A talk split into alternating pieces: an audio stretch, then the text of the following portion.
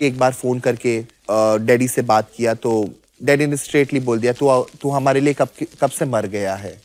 And he bang the phone down मैंने अपने परिवार को मुझसे दूर जाते हुए ही देखा है। पिताजी ने मुझे ज़िंदगी में कभी एक्सेप्ट नहीं किया। आज के डेट तक मुझे कभी एक्सेप्ट नहीं किया है as the way I am सवेरे उठने से लेके रात के गुड नाइट तक अगर कोई बच्चे को कंटिन्यूसली 24/7 वो ताना देते रहे it's just not from your father but जो भाई बहन होते और इतनी नेगेटिविटी मुझे मिली है मेरे परिवार से कि बिना सोचे, बिना समझे मैंने सीधा अपने घर से वॉक ऑफ़ कर दिया and I told my father ऐसे नहीं कि मैंने बिना बोले उनको चले गई। मैंने उनको बोला कि मैं घर छोड़ के जा रही हूँ। बॉम्बे सेंट्रल स्टेशन तीन स्टेशन दूर पे बॉम्बे सेंट्रल स्टेशन है। एक दिन तो रोने धोने में गया। दूसरे दिन पॉकेट वो जितना पॉकेट में पैसा था I think I carried only sixteen rupees in my pocket सिर्फ़ सोलह रुपये। और सोलह रुपया एक दिन में मैंने खर्च कर लिया, भूख लगी थी। तीसरे दिन एक व्यक्ति ने मुझे ऑफ़र किया एक वड़ा पाव और एक ग्लास वो चाय की कटिंग ग्लास आती है, और वो व्यक्ति किन्नर थे, हिजड़ा समाज के थे। तब उन्होंने मुझे वहाँ से रे रोड लेके गए और मेरी ज़िंदगी रे रोड से शुरू हुई। उनके समाज में ढलने के लिए, उनके साथ रहते हुए, उनके रंग में रंगने के लिए मैंने अपने आप को वहाँ पे मोल करना सीखा। हमारे हिजड़ों में एक बड़ी चीज़ होती है, जो हम बोलते ताली। ताली एक्चुअली वहाँ पे हम मैंने सीखा। मुझे चार महीने लगे मेरे शोल्डर लेंथ तक मेरे बाल आने के लिए। मैंने भीख मांगना शुरू किया ट्रेन में, क्योंकि मुझे मेरा पेट पालना था। आप समझ सकते हो कि एक बच्चे के लिए, जो कभी ज़िंदगी में आउटडोर नहीं देखा ऑल ऑफ़ अ सडन अगर वो ट्रेन में जाके भीख माँगता है या सिग्नल पे खड़े रह के हाथ फैलाता है। यू कैन इमेजिन वो कितना डिफ़िकल्ट होगा। सामने के वाले के लिए उतना डिफ़िकल्ट नहीं होता क्योंकि वो अपना शीशा चढ़ाता है, पर मांगने के लिए वो कितना डिफ़िकल्ट रहता है। और उस दौरान जस्ट बिकॉज़ मेरे पास कोई अपॉर्चुनिटी नहीं था, मेरे पास कोई जॉब नहीं थी, रात को हाईवे पे खड़ी रही। सॉरी मुंबईया भाषा में हम बोलते धंधा करने के लिए मैं खड़ी थी सेक्स वर्क के लिए मैं खड़ी थी, तब मैं कंफर्टेबल नहीं थी।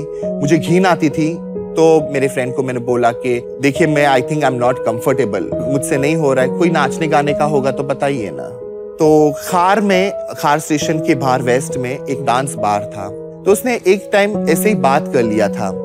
तो उस सेठ ने बोला था कि, अगर आपके पास कोई ऐसा हिजड़ा है तो आप लेके आइए मेरे बार में। वो ओपनिंग गाना उनको दे देवे। क्योंकि पहले तो साई बाबा की आरती होती है, उसके बाद फिर तुमको नचवा सकते हैं। तो लगा दिया काम पे। कमाई शुरू हुई और साथ में साथ दुनिया को जानने की नज़रिया मेरा बदलने लगा। जब थोड़ा पैसा जमा हो गया अराउंड सेवनटीन ईयर्स तब मैंने सोचा, चलो यार, फिर पढ़ाई कर लेते यार, ज़िंदगी में काम आएगा पढ़ाई भी। पर वो भी कम्प्लीटली इलीगल वे से डुप्लीकेट बोनोफाइड सर्टिफिकेट निकाला। और चर्च गेट में एक नामी कॉलेज है, उसमें मैंने एडमिशन लिया। नकली माँ बाप बनाए। और सवेरे कॉलेज जाते थे, रात को वही डांस बार डांस बार पाँच साल ऐसे ही ज़िंदगी गई मेरी ग्रेजुएशन कंप्लीट करी। उस दौरान हमारे बार में कभी कभार ये एच प्रचार करने के लिए लोग आते थे। तो वॉलेंटियर बन गए वहाँ पे। तो वहाँ से मैंने एनजीओ सेक्टर में अपनी ज़िंदगी शुरुआत। वन फाइन डे 2010 में uh, मुझे इंडिया एच आई अलायंस से फ़ोन आया। उन्होंने मुझे ऑफ़र दिया और आज करीबन चार साल से नेशनल लेवल पे एक नेशनल प्रोग्राम संभाल रही हूँ। और ये प्रोजेक्ट सत्रह स्टेट्स में आज चल रहे और मैं मैं बहुत गर्व मुझे महसूस होता है कि मैंने अपनी ज़िंदगी as a bar dancer sex worker फिर पियर एडुकेटर आउटरीच वर्कर और आज मैं एक नेशनल लेवल पे जाके बैठी हूँ। देखो स्टिग्मा और डिस्क्रिमिनेशन तो ये हमारा, बोलते हैं ना, चोली दामन का ये है। लोग सोचते हैं कि हिजड़े बड़े बदतमीज होते हैं। गालियाँ देते हैं, उनको सिर्फ़ उनके पैसे से मतलब होते हैं। पर हमेशा एक बात याद रखना, ताली दो हाथ से बजती है। पैसे से मतलब इसलिए होते हैं क्योंकि तुमने जॉब नहीं दिया आज तक। आज अगर आप छोटी सी गवर्नमेंट हॉस्पिटल में चले जाओ, जब तक बदतमीजी ना करोगे, तब तक तुम्हें तुम्हारा अधिकार नहीं मिलेगा। मैं जब टेस्टिंग के लिए लेके जाती थी लोगों को डॉक्टर हाथ लगाने से कतराते थे। हिजरा वो इंसान होता है जो एक रिचुअल एक कस्टम्स और एक परंपरा अपने खुद से जुड़ता है उसके साथ, उसको एक ओर्थ लेना पड़ता है। बेसिकली हिजरा क्या होता है क्या? माँ बाप के साथ इंसान क्यों रहता है? एक सोशल सपोर्ट पाने के लिए। जब मैंने घर छोड़ा था तब मेरे पास कोई सोशल सपोर्ट नहीं था।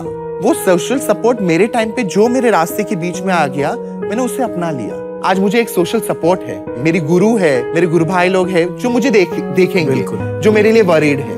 एक बार फ़ोन करके डैडी से बात किया तो डैडी ने स्ट्रेटली बोल दिया तू तू हमारे लिए कब कब से मर गया है? And he bang the phone down तब उम्मीद की सारी दरवाजे बंद हो गई। आज मैं अपने आप को जहाँ पे देखती हूँ, मेरे एक छोटी सी दुनिया में मैं जहाँ पे रहती हूँ, मैं बोलती हूँ अच्छा ही हुआ।